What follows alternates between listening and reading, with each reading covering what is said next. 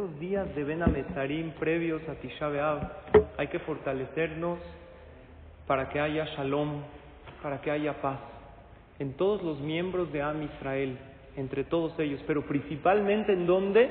En nuestros hogares, para que haya shalom bait. Entonces, ¿qué les parece si durante estos días estudiamos tips y consejos para que haya mucho shalom bait en nuestros hogares? Pues les voy a compartir unos consejos para evitar pleitos, para evitar confrontamientos, ya sea en la pareja o con los hijos.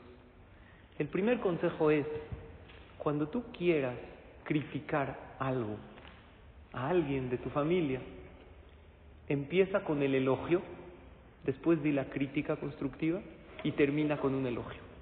Cuando tú empiezas con una crítica, entonces la otra persona se siente atacada y no escucha lo que tú le dices, porque siente que la están desvalidando y la están tachando por completo.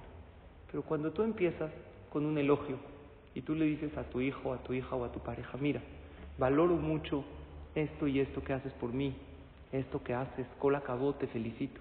Nada más, un pequeño punto quisiera decirte que a lo mejor podrías mejorar y vuelves a terminar con un elogio, pero de hecho tú eres increíble y maravilloso. La otra persona, ¿cómo lo toma? Mucho mejor.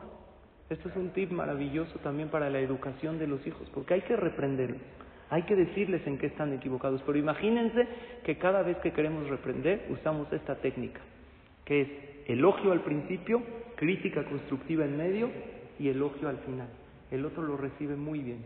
Y por otro lado, cuando vayas a la crítica, ese es el consejo número dos, no empieces con la otra persona. Es que tú haces esto, o tú no hiciste, no empieza por ti. Yo quisiera que estén más ordenadas las cosas, por ejemplo. No digas, es que siempre bajas tarde y, nunca llegamos a... No, para mí sería muy importante que lleguemos temprano a este evento. Entonces empezaste por ti. Cuando tú empiezas la crítica, criticando a la otra persona, él se siente criticado y va a hacer oídos sordos a tu crítica, no te va a escuchar. Pero cuando tú empiezas por ti y le dices, a mí me gustaría, o yo funciono mejor de esta manera, eso propicia a que el otro quiera colaborar contigo. ¿Qué opinan?